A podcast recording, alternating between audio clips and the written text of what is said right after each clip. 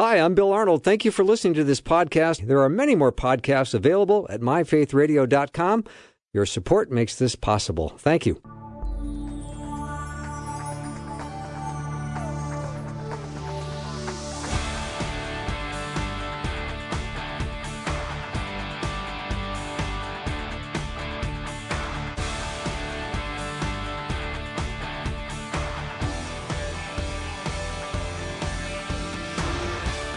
And a warm welcome to the afternoon show. I'm Bill Arnold, and thank you for joining me today. Happy Monday. I know if you're like me, you you like a good Monday, and I hope you've had a good Monday. I'm always happy to have my week start with my friend Patrick Albanese, who comes to me from the great state of Iowa and the prestigious town of West Des Moines, Iowa. And uh, he's one of my friends that not only do I admire uh, many things about his character and his personality, but one of the things he has is he's got a lot of good soft skills. He's quite good at that soft touch. And I think as a Christian today, it's much to our advantage as we share our faith and hope with others that we pay attention to some of our soft skills. And I want to talk to him about that today. Patrick, welcome. Oh, well, thank that. That's a nice intro. Uh, and if I may make a few corrections, speaking of soft skills, I, I kid, I kid. It was a beautiful interact you know and, and, it's it's funny how you can go through just an ordinary day you can see things that sort of bother you and then uh, I, it used to be that i admired i don't know if admired is the word but I, I thought boy i wish i could be more like that when somebody would you know the person that could confront somebody and say hey that says 12 items or fewer and you got 14 yeah so get out of line. Mm-hmm. You know, it, it's it, it, in fact, it was funny. I just left the grocery store, and uh, I was I go there so often they know me, you know. So I'm friends with a lot of the cashiers there, but they were they're now having to enforce the 12 items or fewer in the self checkout lane because people have decided, wait, who's going to check me on this? I'm going through with the whole cart full. and so now yeah. they have to police the self checkout lane because people are saying rules, those are for the other guys. Right, right. I, I remember once I was, it was actually in Florida. I lived in Florida and I was at a Piggly Wiggly. I think it was Piggly Wiggly or what's the other? Winn Dixie. There's a Winn Dixie and Piggly Wiggly. There, there was at the time and it was one of these 12 items or 14 items or fewer you know the number always goes down right? Pretty soon it's one item or less. Mm-hmm. and uh, there's a woman in front of me with a jam-packed shopping cart a couple of kids in the little seat area in the back. And the cashier says i'm sorry ma'am this is uh, you know 14 items or less. I think they had improper English back there at the Piggly Wiggly in the 80s. And uh, she says, Right. Well, uh, 14 of these, of these items are for me, and 14 are for him. And she's pointing to a two year old. That's a little rule bending. And 14 are for her, pointing to the three year old. Yeah. and uh, the cashier lets her through and i, I just you know i think it, I, am glad i had soft skills because i would have liked to have said no no no no i want to see those kids pay yeah but, but when, I bit my tongue. Yeah, when we think of our communication skills, we think of our listening skills and our mm-hmm. empathy. These are all soft skills that if you uh, bring to the table, you're going to have more opportunities for people to put things on the table that you can have conversation about, and they can see l- your life in a very different way. We we have sometimes a lot of harshness in the world.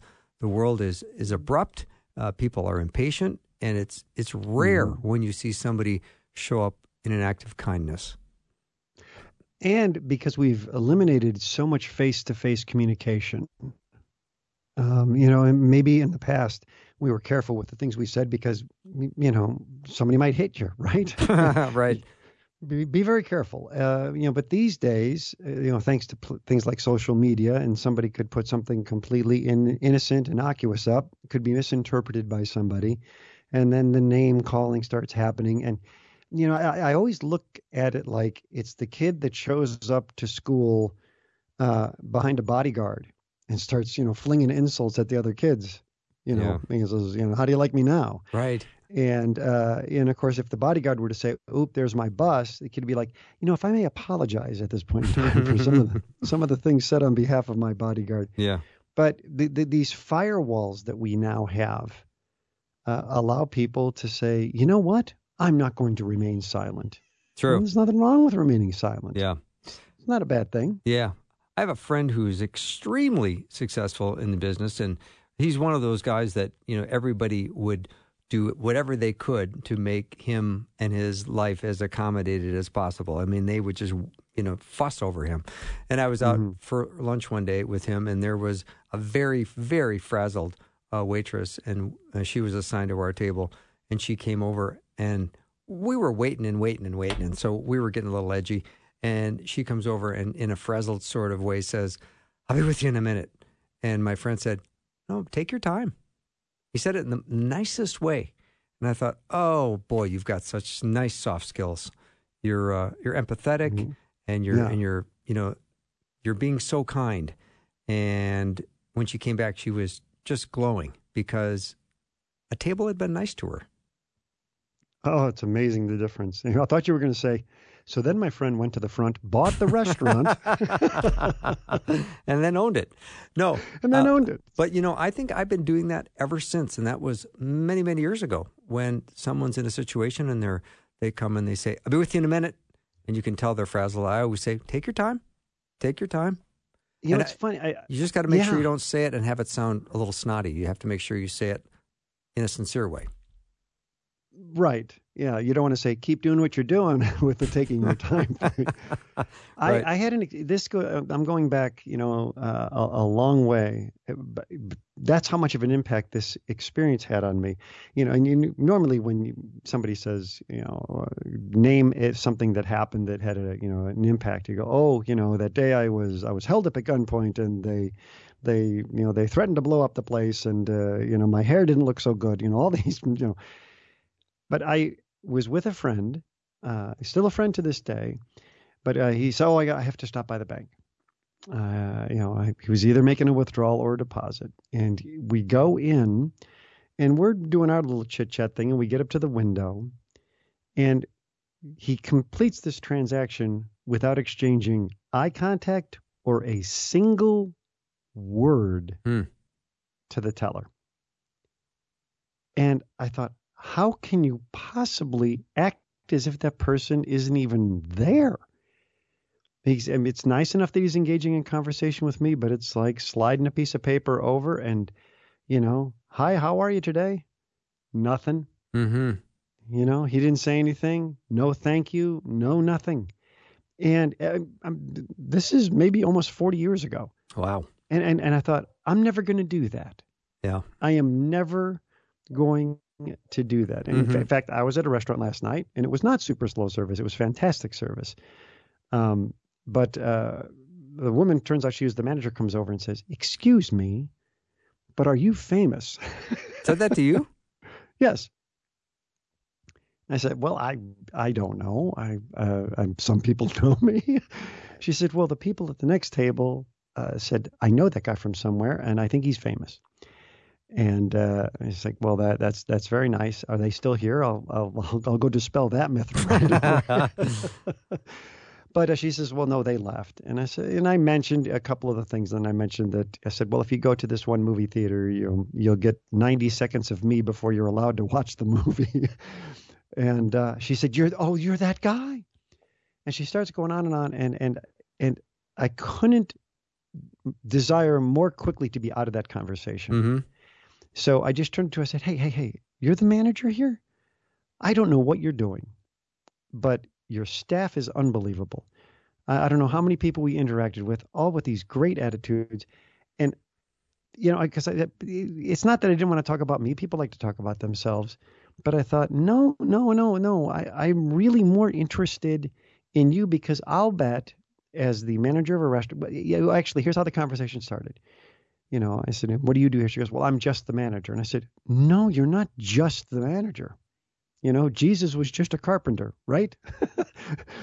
I said, you run an amazing place. Your people, I don't know how you do it.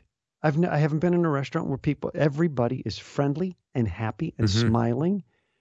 And you know, I wanted it to be more about her because I didn't like the way she started that conversation. I'm just the manager. It's like there's no such thing as just the manager. Right, You're right. important. So there are your soft skills kicking in again. You're affirming her, which what scripture tells us to do is to lift each other up, build one another up. And you recognized her, you caught her in the act of doing something well, and you let her know that. And I have to tell you, Patrick, that goes a long, long way with people. And Well, we did we didn't get the free dessert. I tried. yeah, I figured there was an angle no, you were looking no, for. No, no, there wasn't an angle. Yeah. There was no angle. Uh, I, I do think that goes a long way, and it's not you know just throwing flattery out for no reason, but uh, there's nothing wrong with acknowledging. uh, You know, every job is important.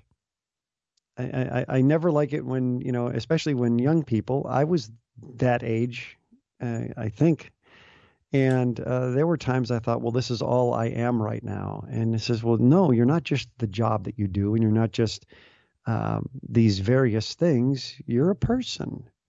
Uh, you know, the old child of God thing, right? You know, you Created say, God's image. Absolutely, yeah. creating God. You, you have to look beyond all these other things. And, but I realize that sometimes that attitude takes hold because so many people treat you that way. Mm-hmm. You're just the waitress. You know, you're just the guy, you're just the oil change guy. Mm-hmm. Well, those are the people, and I know you're like this, that I'm most interested in talking to. No, me too. Yeah. Yep. They, they, yeah. And, and most of the time, nobody wants to talk to them. That's true. But they're fun. Yeah, Yeah. that's true. I was in uh, your neck of the woods. I can't remember how long ago, but I, I remember stopping in a bathroom along the highway and using the men's room, and there was a guy in there with a cleaning cart, and I was drying off my hands, and I said to him, "Thank you so much for the amazing work. This is one of the cleanest bathrooms I've been in uh, in a long, long time." And he stopped and looked at me, and he said. Wow. F- Thank you. No one has, no one's ever said that to me. It's almost like I handed him an Academy Award. I know. And um, granted, it was the Ritz Carlton, correct? No, it wasn't. It was just a, a gas station just- on, on 35W in, in uh, I think it was in Iowa somewhere. And I thought, this is uh, this is something that we we shouldn't overlook as believers. We should be looking for opportunities to affirm people, to give them uh, a- a nice word of encouragement, because we all live in a situation where encouragement and affirmation make a difference in our day. End of sentence. I love it, and, and you know that it's funny how as you know people we talk these days about artificial intelligence and it's going to replace, you know, this job and that job, and you say, but it's it's not going to replace that guy. No, never. It's you know not only is it not going to replace that guy, but uh, there's a million jobs just like it that we take for granted. You know, I I don't you don't have to go back too far, just a couple of years to COVID, where they say everybody, stay home, except for you people. right. And they said, Well, who are those people? And they said, Well, those are the people that bring all of us who get to stay home our stuff. And, you know, uh, uh, we were grateful for it. We were grateful that we had an Amazon deliverer. We were grateful we had the people that brought food to us and that kept the grocery stores going and the gas station, uh, kept everything going. Yeah. And, but I don't know, you know, a lot of times it's like, well, wait, hang on a second. You know, if this, and at the time we were pretty frightened of this virus, you say, think of this. These people are going out every day dealing with the potential dangers of an unknown. We don't know yet just how Mhm, dangerous yeah. this thing is. And they're doing it so that we can stay home and be safe. And they deserve a lot of gratitude for Mm. that They sure do. and an acknowledgement that it's like not only are you not just a truck driver you're you're the guy that's keeping me alive Mm-hmm. wow thank you for that Yeah. You just put a big smile on Wyatt's face because Wyatt knows how to drive a truck. oh God. He, he's got the big 18 wheeler. Wyatt, you can do it, I, can't you? I, I do. And, uh, you know, I, I appreciate all those comments too, Patrick, about uh, you're being thankful for the truck drivers and everybody that kept things going because that was something that hit close to home for me and my family back when that was going on. So I appreciate that. Wait, so you were one of those guys I was one of those guys. Well, and you're still here. Thank you for. And now Yeah. you're making this thing happen. You're keeping Bill and I alive right now. Because, I don't know about that, but No, it's absolutely true. All right, we'll take a little break. We'll come back lots more with uh, my friend Patrick Albanese from the great state of Iowa. Be right back.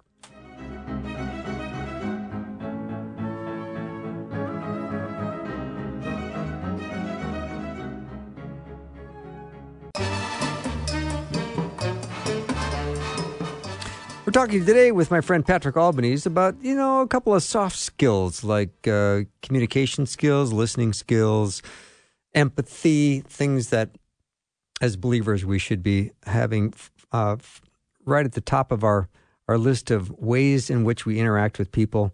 In James 1:19 it says, "My dear brothers and sisters, take note of this. Everyone should be quick to listen, slow to speak, and slow to become angry."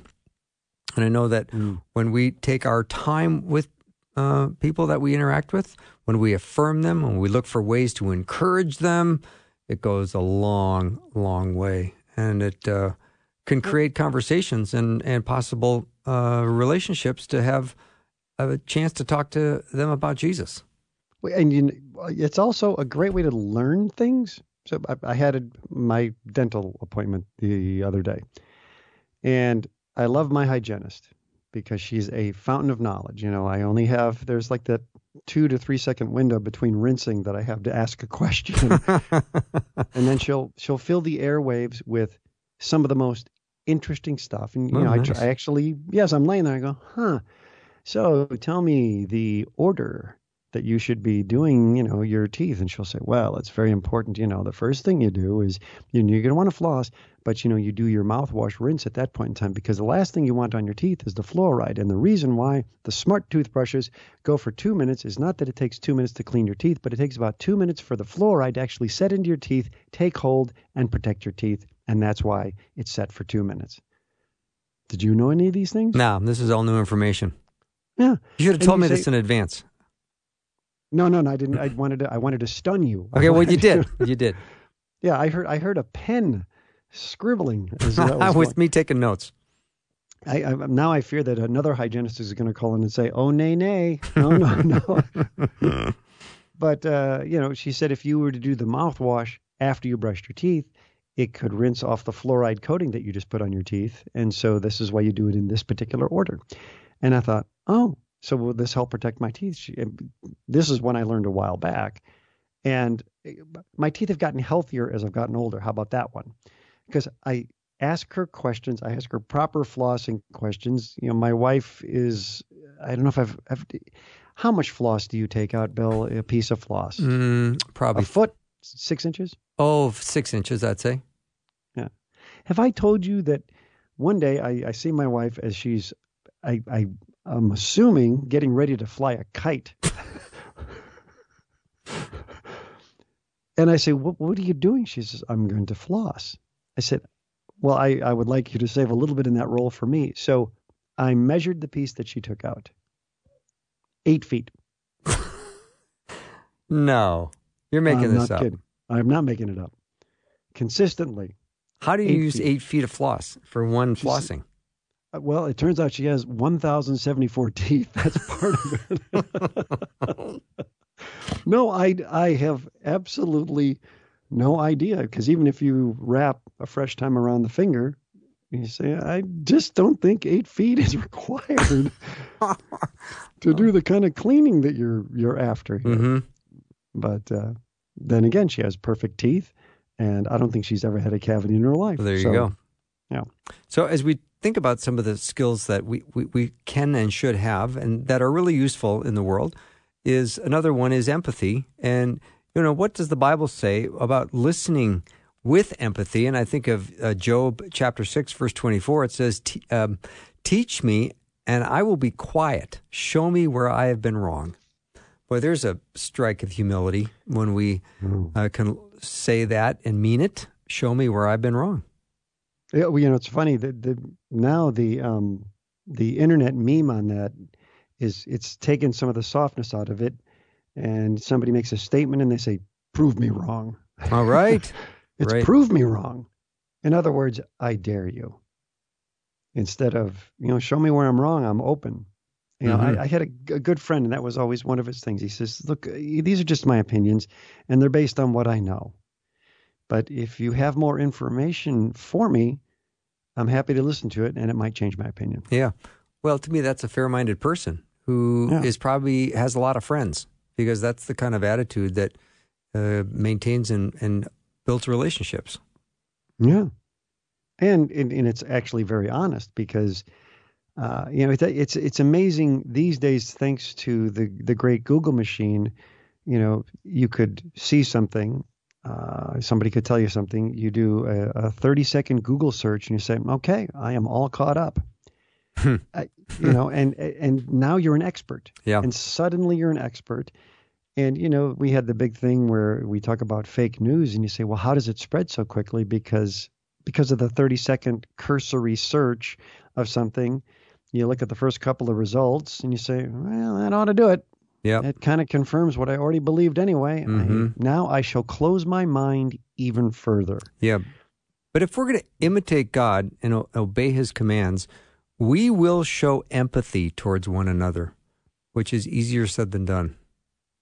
Yeah, I mean, certain certain circumstances, it's quite easy. Uh, uh, it's the difficult times, you know, um, that you say, "Oh boy, I'm having a little bit of a hard time showing, you know, some empathy right now." Mm-hmm. That that is, you know, the. It's amazing when you think about it. You know, people have tried to stop the Bible and you know uh, eliminate the Bible for oh I don't know I'm going on two thousand years. Let's say let's Okay. just put that number out there, and uh, they fail. And you say, you know, it's amazing because these days people are really interested in, you know, they'll be, as a friend of mine says, you'll never grow go broke telling people what they want to hear. That's true. And so you just affirm what it is they want to hear, and they say, That's it. That's all I needed to hear. And the Bible is a tough read that way because at times you say, Oh, you are not telling me what I want to hear. You're telling me the difficult truth, Mm-hmm. the hard truth that I need to have empathy right here. And the last thing I want is empathy. What I need is somebody saying, You are justified in hating that person. Or you know, in, uh, in in almost being vindictive toward them, and the Bible says, nope, yeah, we're taking that one off the table Mm-hmm. and you see, but yet it stays popular because people know it's the truth.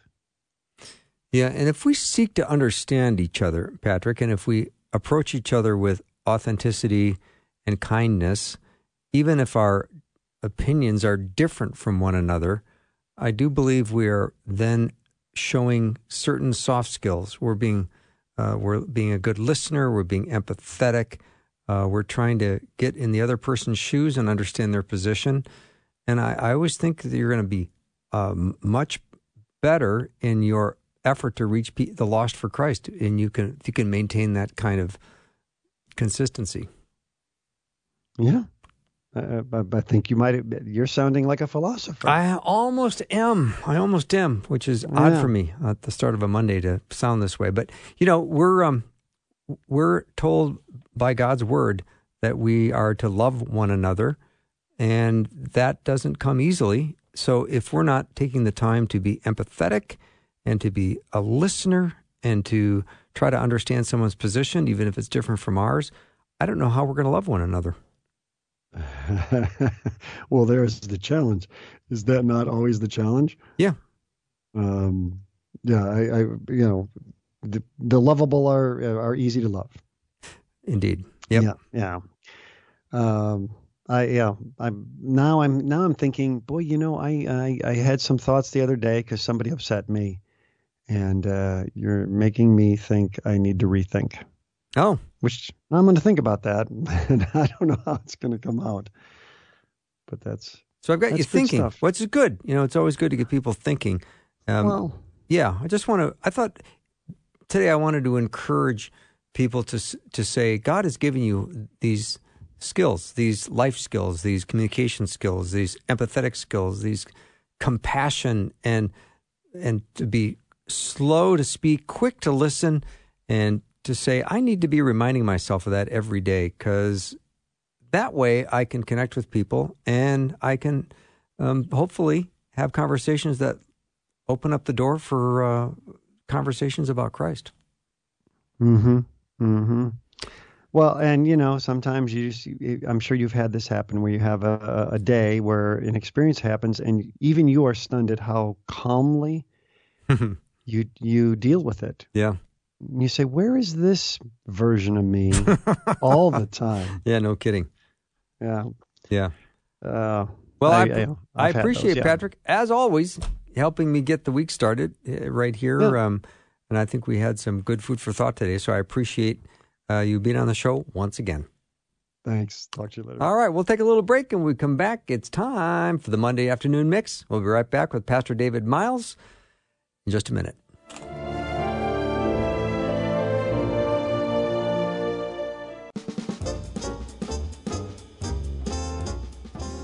And there's that smooth jazz, which means only one thing. It's time now for the Monday afternoon mix with Pastor David Myles and Wyatt, and also special guest. David, when do you think we should announce the special guest? I don't know. It should just really be a cliffhanger. I'm not sure. Uh, we just might just have to let the tension go. I agree. I'm Are you hanging- talking about just building some Just- I mean, tension? like so much tension. I 'Cause- you might have to wait to the break or something. yeah, know, or just- or maybe right towards the end of the entire segment. We can't do do it. We can't do it. I Oh can't my do it. I can't be. what is qui- I can't be that quiet that long. it's Rosie. it's Rosie B. Rosie. Oh, this is so fun to be back in studio. I It's love it. So good to have you. in It is time for the Monday afternoon mix. Mix, Mix, mix, mix, mix. mix. Yeah, and we got we got Wyatt uh, M as well. I, I am, but Rosie, she just told me she's going to be taking it today, right, Rosie? no, what? No. So for everybody listening, Wyatt and I are sharing the same microphone. We look Yeah. a little bit like the Beatles. We actually did a little, you know, video of the Beatles just so we know how to do it. Yeah, it. because Wyatt wasn't sure what I was talking about, and Wyatt said Well, that they, well. they couldn't each get their own microphone. Right? Because yeah, because Paul and George were both singing into the same microphone. They were. which is what Wyatt and Rosie then. are doing right now. Exactly. Exactly. Yeah. Anyway, nice to have everyone here as we are, are going to talk today a little bit about misunderstood scripture. Yeah, and even just misunderstood culture. I mean, like, because we just had this right now for a moment as as Rosie was talking a little bit about the Beatles, and I think Wyatt knew about the Beatles, but you know, I did. I'm not that young. not that young. but there might be some who might be thinking, what are you going to call Orkin, Pest Man? No, not those types of Beatles. We're talking about Beatles, the singing group. But that whole thing explains sometimes a difference of culture and how we can read certain things um, into our understanding of Scripture or even how it applies to us. Well, do say more about that, David Myles. Well, you know, it's it's an interesting thing that sometimes people, when you have these types of conversations or you look at background, folks may just say, you know, Bill, just preach the gospel. You know, that's that's what we need to do. So even having conversation on race, and ethnicity, things that deal with um, backgrounds, genders, things, what we actually call in missions missiology, um, which has actually gotten a bad word today because basically missiology used in a pejorative form is intersectionality. Um, there's a there's a Dutch gentleman that I know. He calls it stacking, where you begin to look at certain things and say, okay, what does it look like to bring the gospel to bear upon, you know, a Syrian refugee who's a woman growing up in a Muslim context with this type of socioeconomic dynamics? You know, that's missiology if we're going to actually do the process of bringing scripture to bear upon that mm-hmm. person's life. And did you use the word intersectionality? Yeah, that's been. What does that mean? Rosie wants to know. I do want to know. I'm looking at Phil going, there's a lot of big words in this. Oh, Lots I know. of big words. We're back to big words. Yes, Well, we are. You know, people have heard this term intersectionality, you know, as something where people would look at how various things intersect to bring things to bear. And so when I mean that it turned into a bad kind of term or kind of now almost like a swear word is in people's understanding of things on conversations about race, which has all been sequestered into one term, critical race theory. So now when you talk about people are like, oh, they're going to start teaching intersectionality. And it's like, as a as a person who's been on missions boards, who's done missions and stuff, from a biblical standpoint, we've long been doing what people now say is this evil thing called intersectionality, but we just call it missiology. Like if you're going to translate the Bible into another culture, you need to understand how culture, uh, language, um, faith belief, um, relationships with people, how all of those things intersect to bear upon that particular context um, in order to faithfully apply God's word, to faithfully apply Scripture. Um, Hebrews 1 the writer Hebrews says that God has spoken in many ways and times throughout the prophets, throughout generations. But in this time, he has spoken through his son, Jesus. And when it says in Galatians that Jesus was born, Galatians 4 4, at just the right time, God sent his son, born of a woman, into the world to redeem those underneath the law. So Jesus was a historical, real, walking, talking Jesus, was brought into a first century context. And so, looking at that, that we're looking at the ways that um, all of these various dynamics that make up culture and life intersect in our understanding of Scripture. Okay, so I I just have to go back for a second. I want to just make sure I'm understanding. So when we're reading scripture, if I'm understanding you correctly, it's important to say what was the time that it was written, mm-hmm. and how does that apply to us today? Yes. And so we shouldn't just take it out of context. We have to go back and say to the first century church goer or the first century Christian, it meant this because these were the social norms around women in service. even, Yeah. Something like that. Okay. So, for example, maybe one that's well known in my time, you know, being in like the 80s and 90s, you maybe had heard people talk about being on fire for Jesus. You know, and so the passage in Revelation chapter 3 where, you know, Jesus is saying, I wish that you were hot or cold, but because you're lukewarm, I want to spit you out of my mouth. And so there's a passage in which Jesus is speaking to the church in Laodicea. And so I don't know if you guys remember growing up in that time frame where people are like, you know, we want to make sure students are hot for the Lord and not cold, or, or cold, but we don't want them to be lukewarm. So we've often read that passage in that way. And I remember people giving messages. I remember actually having conversations with classmates where they're like, you know what, I don't really feel I'm on fire for Jesus, and I don't want to be lukewarm, so I'm just gonna I was going to say, I, I think that's still current. I think everybody looks at their life and go, oh, is this lukewarm? But talk about a misunderstanding of Scripture.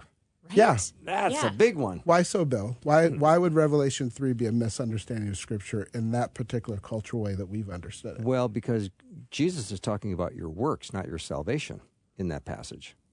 Because there was hot water coming from the springs and cold water coming uh, from uh, Colossae. So uh, if if it got to be lukewarm, it wasn't useful. Like because Jesus wasn't saying, "I want you to be cold." He never Right. say that. Right. Um, and people, I think, would misunderstand that. But Jesus is talking about deeds, about the, the church at Laodicea who was just uh, dead. Mm-hmm. And so he wanted them to be useful because hot water is useful and cold water is useful. Yeah, and so- lukewarm is not useful. So he was using a very real application, as Yeah. you've noted. So Hierapolis, which was north of that region, was known for its hot springs. Yep. And then Colossae was known for its cool water. Mm-hmm. And Laodicea did not have any springs, so they had to actually, you know, use aqueducts to get them there. But they had this issue with limestone deposits in the aqueduct. And so the water would get there. By the time it got from Hierapolis, it was no longer hot. By the time it got from Colossae, it was no longer cool. And one thing I have to tell you about my wonderful wife, Tammy, like she likes her coffee, but she likes it scalding hot. It's the only way to have it. Exactly. Like, you know, third degree burns in your mm-hmm. mouth. I mean, you can't talk or anything, but, you know, it's great. But in that same way, it was a very vivid illustration that for the Laodiceans, they knew what nasty water tastes like. And, and so, Bill, you're right. Jesus wasn't wanting them to be cold because later on in chapter three, he actually calls them to repent. So, why would he call them to repent if he actually wants them to be cold and turned off from him? Right. So, but it's using this very real uh, context that those first century readers would have been able to understand and to use in illustrations. Much of the way like today, when some of the preaching illustrations that we have, those get used. Like most, a lot of first century people wouldn't have understood our modern day football illustrations. That's true. Yeah. They would be like, "What are you talking about?" Yeah. But for us, makes sense. Yeah. And some of the idioms we use would be completely lost on a first century Christian. You mm-hmm. know, I- I'm I'm beside myself. So I know we're talking about scripture and passages specifically, but when I was in college, I took an Old Testament class with Anna Rask, who I think you've actually had on the show before. Many times. Great professor, loved having her. And she said not only in certain passages do we need the context, but in books, specifically Song of Solomon, Proverbs, Psalms. Is that true, David? Yeah. In order to understand a book, not just a specific passage, you need to understand when it was written, how it was written, and that would apply to, correct? Yeah, it does very much apply to, and even like right now in a time where, you know, even as things are unpacking in the Middle East, and and sometimes wanting to jump to certain things on what does this mean, like end times and things like this. And we talked about this the other day, and like, I'll I've had this where. Even for myself, there's time. Oh Lord, return! You know, and I remember like sometimes I've gotten up at a message and people, I've overheard people saying, oh, "I just wish Jesus would come back," and and sometimes when it's crazy, typically around election season, no matter what side of the board you're on, you're ready for that to be done. My little side note on that: if I, my biggest passion, if I could get believers in Christ to share the gospel five percent as much as they talk about politics, revival would happen. I agree. That's that's the one thing that that is at every election season. I'm just like, if we would just share Jesus, or simply this, if we would just share about what Jesus did in our life as the experts of our life and our experts of our relationship with Him, it the the, impact would be utterly ridiculous. But when people would sit there um, and say, like, I just wish Jesus would come, and I'm like, you really do that? They're like, yeah, amen, Pastor David, yeah. I'm like, okay, Matthew 24, 14. And this gospel shall be preached to the ends of the earth, Jesus talking, and then I'll come. And so I'll say, how are you doing with your GPS? Going, praying, and sending. Guess what, guys? It gets really quiet when I mm-hmm. bring that up. Yeah. So, Rosie, what do you think? Have you missed us? I miss you guys so much. It's so fun to be in the studio right now. I mean, this is kind of deep conversation, isn't it? Yeah, I, I, there is a little bit of regret that you guys didn't invite me on a different week, but Oh, I agree. I agree. I'm sitting here thinking of all, you know, in all true honesty, David, I'm sitting here thinking this is such an area of discipleship that we all need to be trained on, Mm-hmm. right? Like, how many times do we, I'm convicting myself here, how many times have I taken the time to unpack the cultural context of the scripture I'm reading? Yeah. Rosie, would you take us to break so I can put my feet up? Yes, this is you are listening to Afternoons with Bill Arnold with Monday Afternoon Mix, and we will be right back.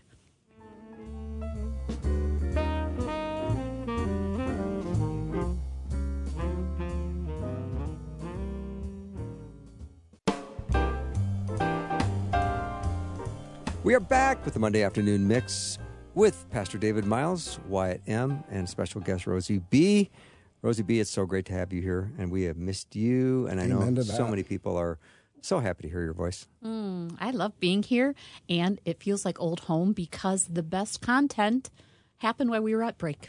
And that's true. We, have yapped to, like, away. We did, Yeah. and it felt like we were just being, you know, at church with David Myles Yeah. over break, and I wish And everybody could have heard that. And Rosie. Yeah. And Wyatt.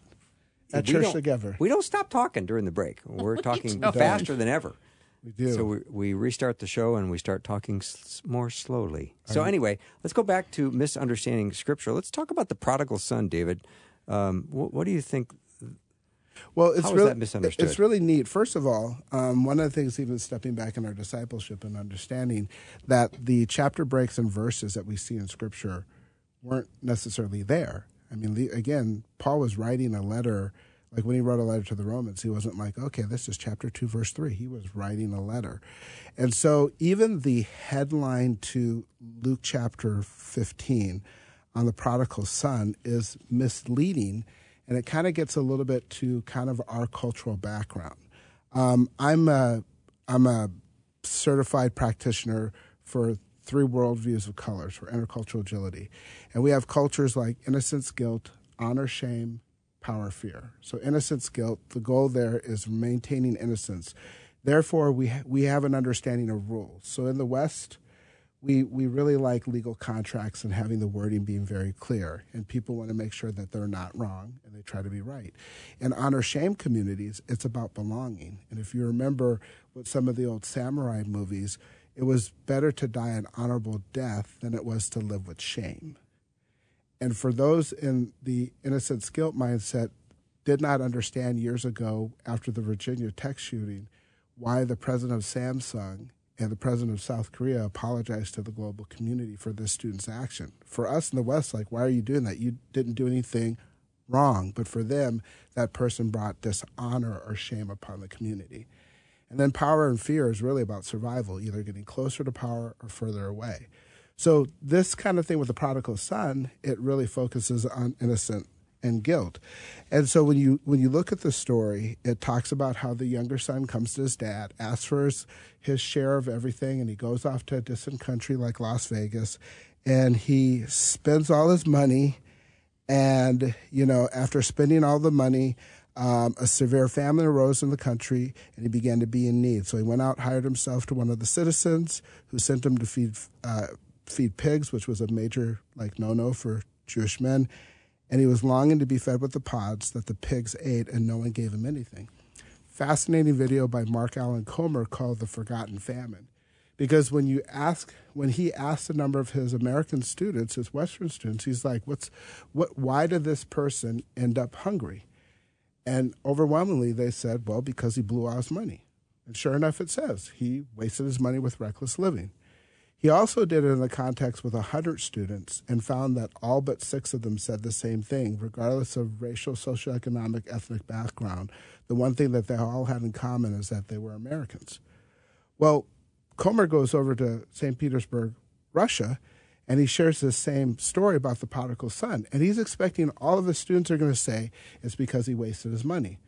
But instead, the St. Petersburg, Russia guy said because there was a famine in the land.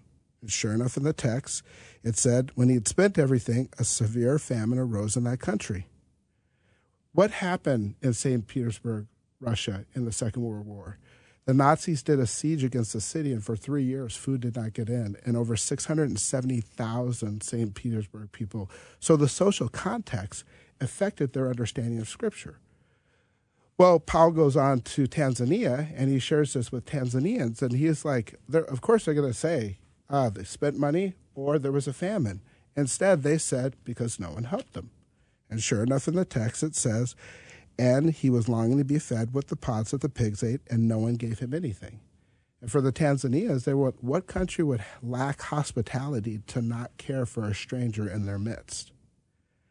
And so sometimes we can read in to a passage and say it's it's actually even to say that it's about the prodigal son, the younger brother because the passage opens up in Luke 15, 1 and 2, that the Pharisees were continually and habitually, in perfect tense, complaining about Jesus hanging out with tax collectors and sinners. And then he tells three parables. The first one, a man with a hundred sheep, he goes and finds the one, comes back, they have a celebration. The woman with the ten coins, she loses one, she finds it, they have a celebration. The two sons, one goes off to a distant country, he comes back, there's a celebration. But the eldest son was in the house and he's in the field, and the story ends without us ever knowing did the eldest son come back in when the um, father asked him to. And this parable really is about the eldest brother. Actually, it's about the Pharisees. Because after this, the Pharisees are really intent on killing Jesus. But it's that unique way that we can read into a passage and say, yeah, it's my bratty younger brother who blew it. He's the person who messed it up. That's why I don't want to show up at Thanksgiving or the holidays.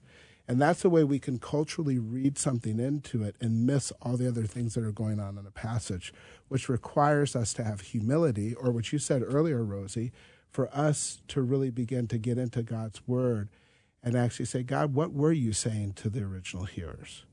And us humbling ourselves to sit underneath God's word. And then, as it says in 1 Corinthians 10, that those things weren't just written for those back there, they were given as examples to us that we'd not pursue idolatry and that we pursue God with a, with a pure heart. And so that's one way of which this whole cultural dynamic, how we can, we can as uh, one of the guys, O'Brien, in the book, Misreading Scripture with Western Eyes, how we can read into Scripture uh, things that, uh, and even miss things that we don't see but even read things that we want to see into the passage that are more our culture. Does reading a certain type of version of the Bible play into this at all? because it's laid out differently, let's say in the NIV versus the ESV, or could that at all impact the way somebody interprets something? Well, it can because sometimes people are like, well, you know, I'm reading this because, you know, this is just the one way. So, really, outside of the Greek and Hebrew, we're still dealing with interpretation because even the King James was taken from the Latin Vulgate. And so, when we're looking at scriptural translations, we have this thing that looks at literal versus dynamic. So, for our English versions, typically the most literal is going to be the New American Bible Standard. New American Standard Bible, then like the ESV. And as you start to go over, you move towards more dynamic, which is the intent is still there, but the language is being slightly done different. So if you read a New Living Translation, it's going to have a different flow to it that's different than what a New American Standard Bible has, mm-hmm. or even like a King James has. It's a little bit more dynamic, and the intent is still very much, you know, there in that passage. So, well done, David Myles. That was quite educational. And when we search God's scriptures, we need to go with humility, asking God for the leading of the Holy Spirit to help us understand exactly what He wants us to know. Mm-hmm. Because how, why wouldn't other cultures look through the lens of Scripture with a bias? Yeah. I also feel like this is the Holy Spirit talking to me again that I was even invited in here today because I can't even remember the last time I opened up scripture, David, and said, Holy Spirit, teach me the intention of your words. Right? You, I start reading, I start researching, but to really start from a posture of a student with God so that He can open up these things because sometimes we don't have time mm-hmm. to filter, but the Lord, but the Holy Spirit by His power can teach us what He needs us to know from a certain scripture. But goodness sakes, I'm trying to think. Has it been months since I did that before I read scripture? Maybe. Yeah, and and also here's the beautiful thing. In John 14, 15, and 16, Jesus said, I would give you an advocate. I'd give you a helper who would remind these things, bring to mind the things that I've said to you. Um, so, yeah, having that particular humility as we go into God's Word. And we talk about the difference between exegesis, exa meaning taking from, and eisegesis, going into what we want to add to, you know, and saying, God, really, um, what, what does the psalmist say? Uh, you know, Psalm 19, it's like, you know, lead me in the way everlasting. Let the words of my mouth and the meditations of my heart be acceptable to you, my Lord God, my rock and my redeemer. And so, really asking God, what do you want to say to me through your word? And even apply it to me and also understand what was being said then. I regularly will start prayer time and Bible study time with Psalm 119, verse 18, that says, Open my eyes that I may see wonderful things in your word. Mm-hmm. Uh, because I don't, I don't want to try to figure it out. I want the Holy Spirit to lead and teach and guide, and that's the only way I walk away with, with um, knowing Him better. Yeah. Luke 24 45 has been a, a mainstay of mine, even in sermon prep. And uh, when Jesus is walking on the road and he appears to his disciples, and it says, Jesus says in 44, These are my words that I spoke to you while I was still with you, that everything written about me in the law of Moses and the prophets and the psalmists must be fulfilled. Verse 45 has been something I've prayed often. Then he opened their minds to understand the scriptures. So many times I've been like, Lord, open my mind to understand your word you know, and, and what you want to say to say to me. Yeah. All right, David, any uh, parting words to uh, Rosie B., who joined us for the Monday afternoon mix? So, so miss you and, and love your godly wisdom. And I will still say this again I love the robustness of, of godly wisdom and, and uh, that, yeah, we, we, we, we very much miss you. Sometimes too much testosterone. We need godly wisdom. and, well, and the truth of the matter that the word Sophia is in the feminine. So the word that we have wisdom is actually a feminine now. Oh, see, now I'm getting wisdom. And yeah. I've missed you guys too. I listen all the time. I listen all the time. So, so and nice. Wyatt's been doing an amazing job. Yeah, he's awesome. Yes. Well, I think what we learned today is you need to come back on more, though. That'd be nice. I just like sharing the microphone with you from this side. This know, is kind of fun. All right. Thank you so much. And that wraps up our time with the Monday afternoon mix with special guest Rosie B. We're going to take a break and be right back with uh, lots more.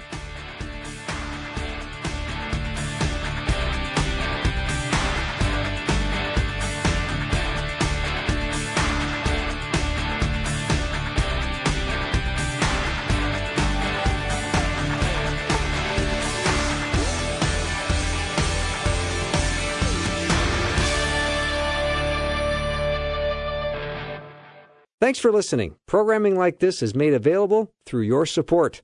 Information available at myfaithradio.com.